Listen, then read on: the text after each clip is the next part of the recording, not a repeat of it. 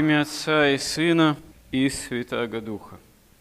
Святитель Иоанн Златоуст говорит, что за чудеса мы являемся должниками Божьими, а за добрые дела Бог наш должник. Здесь имеется в виду, что те или иные чудесные проявления даются, осуществляются порой в окружающей жизни, в жизни церкви, не по нашему достоинству, а скорее наоборот по нашему маловерию. И если человек сталкивается с каким-либо чудом, то, как правило, он уже и возможности определенного выбора лишается. Он оказывается перед очевидностью того, что Бог или какие-то еще силы вмешиваются в законы существования этого мира таким очевидным образом. Но Господь желает, чтобы мы не по принуждению старались осуществлять жизнь христианскую, ставили целью исполнения евангельских заповедей, а по доброй воле, по ответной любви к Нему. И поэтому, да, христианская история, начиная с апостолов, с проповеди самого Христа, с его воскресения и сошествия Святого Духа на апостолов, исполнено многих чудес. Но чудеса – это именно особый промысел Божий, и они не являются обязательной частью жизни христианской, хотя иногда человек начинает тот или иной даже искать чудес, особенно ими интересоваться, собирать сведения о чудесах. Даже в свое время была такая многотомная эпопея, издание, которое называлось «Православные чудеса XX века».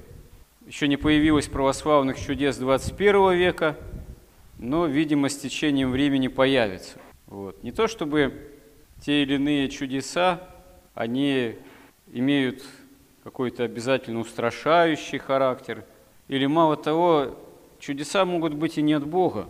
Об этом тоже неоднократно засвидетельствовано в истории христианской, еще даже до христианской, потому что те или иные чудеса даже от идолов языческих порой проистекали. Ну и, в общем, действительно, если Господь попустит, то ведь и разные там волхователи, идолопоклонники, колдуны тоже могли и да, до сей поры могут творить те или иные чудеса. И недаром Господь говорит в Евангелии, обращаясь к фарисеям, начали требовать от Господа какого-то особенного знамения, он говорит, род лукавый и прелюбодейный ищет знамения, но не дастся вам знамени, кроме знамения Иона пророка, который был три дня в чреве кита и прообразовал трехдневное пребывание в гробе самого Христа Спасителя ради нашего спасения. И, в принципе, в Евангелии мы находим достаточно такие жесткие, неутешительные слова, обличающие уже пророков, которые приходят, как говорит Господь, в овчих одеждах, а внутри волки, суть хищные. А ведь уже пророки, они тоже способны бывают, бывали творить чудеса. То есть чудо здесь тоже не критерий, а критерий творения истинного добра. По плодам познаете их, говорит Христос, потому что добрый плод не собирают стерни. И Господь говорит, что многие скажут, что мы на улицах Твоих творили чудеса великие, тогда скажу вам, отойдите от меня все делающие беззаконие. То есть, действительно, даже беззаконие порой, направленное против заповедей Божьих, против Христа, может включать в себя чудесную сторону. Так называемый антихрист, последний такой персонаж всемирной истории, тоже будет явно привлекать к себе еще и какой-то чудесной деятельностью. Так или иначе, как действительно говорит Иоанн Златоуст, если мы оказываемся свидетелями тех или иных чудес, мы не должны обольщаться, что-то о себе думать. Наоборот, мы тогда должники Господа, раз Господь нам явил чудеса, должники в исполнении Его заповедей. А если мы действительно имеем добрые дела, Христа ради осуществляемые прежде всего, то тогда Бог ну, так образно святитель Иоанн Златоуст выражается, наш должник. в деле спасения. Хотя понятно, что в собственном смысле богословском Бог никому ничего не должен. Он не может быть в чем-то иметь недостачу, иметь какие-то долги. Он все благ и имеет такую преизбыточествующую полноту благодати, именно которая как благодать изливается на каждого человека, желающего жить по вере, желающего спасения. И на самом деле мы, собираясь здесь, тем самым исповедуем, что для нас самым значимым является настоящее же чудо чаша Христова. Потому что по большому счету нет большего чуда, чем дарование Богом себя под видом хлеба и вина. Дарование себя, как своей плоти и крови, полноты общения с собой, что оказывается возможным благодаря жертвенности, жертвенной любви, полноты явления жертвенной любви Господа, что осуществилось на Голгофе, и благодаря этому бескровная жертва и возможна. Большинство людей, живущих на земле, про это ничего не понимают этим не живут, этого знать не хотят, а даже если иногда с этим сталкиваются, очень многие совершенно этим как-то не впечатляются и не вразумляются, потому что зависит от желания, от жажды жизни по вере самого человека, от жажды истины, если она есть.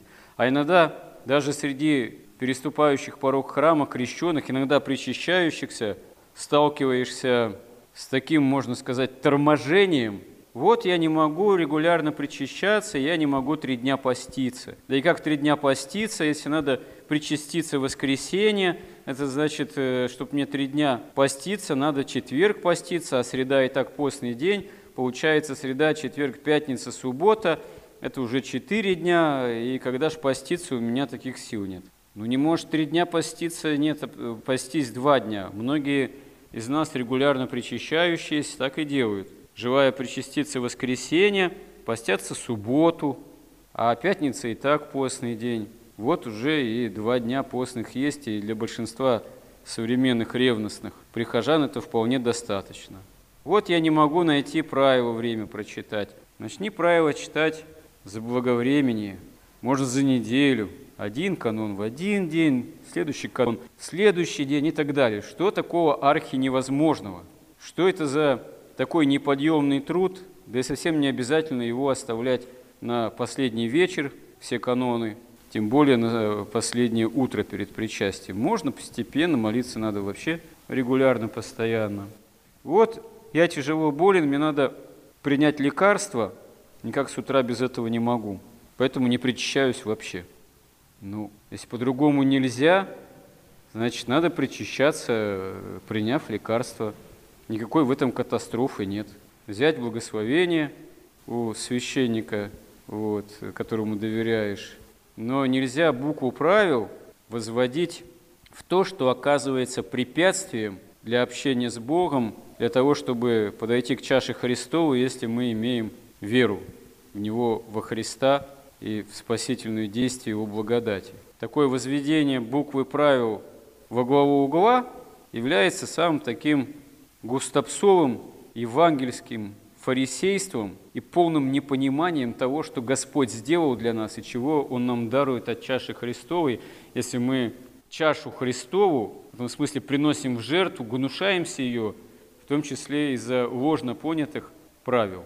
Ну, конечно, если человек хочет жить греховно и не каяться, и не справляться, жить блудно, расточительно, не по-христиански, конечно, какая чаша Христова? Тогда нельзя дерзать подходить к чаше.